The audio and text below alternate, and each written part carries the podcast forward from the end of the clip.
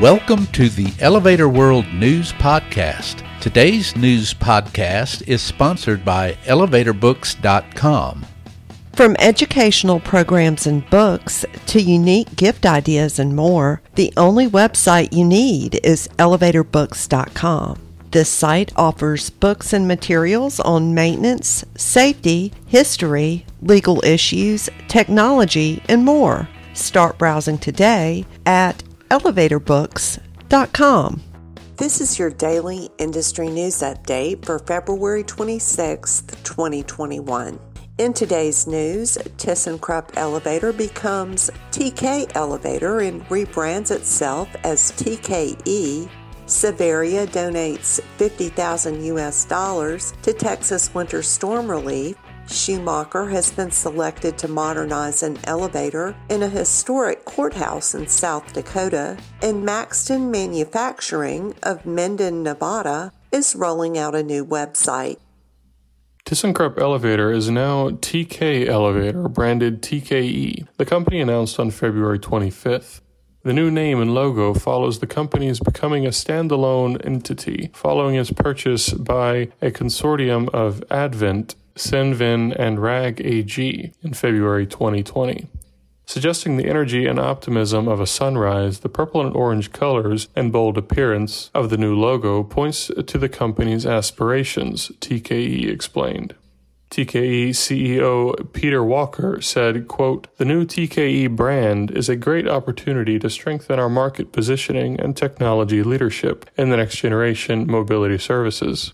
With the recent integration of our cloud based digital platform, Max, into all kinds of new elevator and escalator systems, we have made a significant step towards digitalization of our products and services. End quote. Savaria Corporation of Laval, Canada donated 50,000 US dollars to the Salvation Army in support of those affected by the recent winter storms in Texas. In addition, two Texas based resellers, Elevators of Texas Incorporated and Lift Aids Incorporated, contributed to the cause with pledges of 2,500 US dollars each.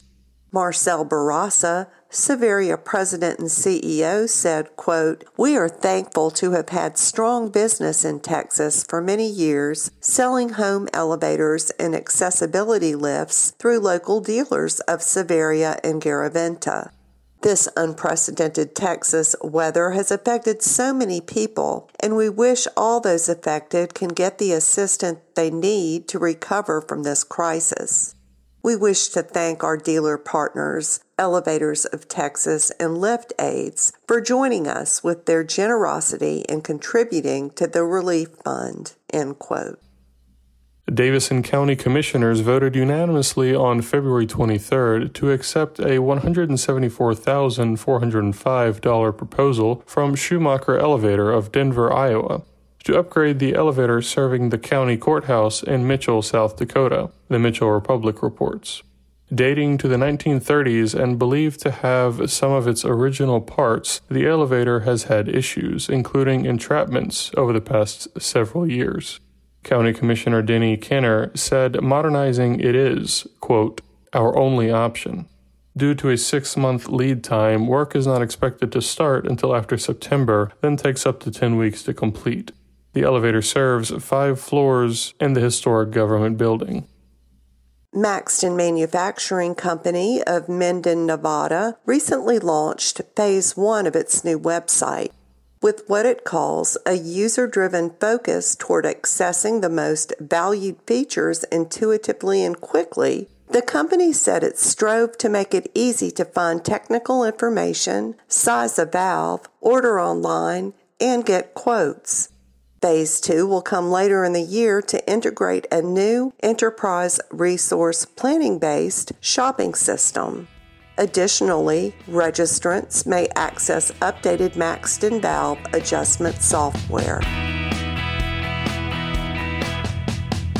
For more industry related information, visit elevatorworld.com and be sure to subscribe to our podcast in iTunes or the Google Play Store. If you're interested in becoming a sponsor of the Elevator World News Podcast, just let us know by emailing advertising at elevatorworld.com.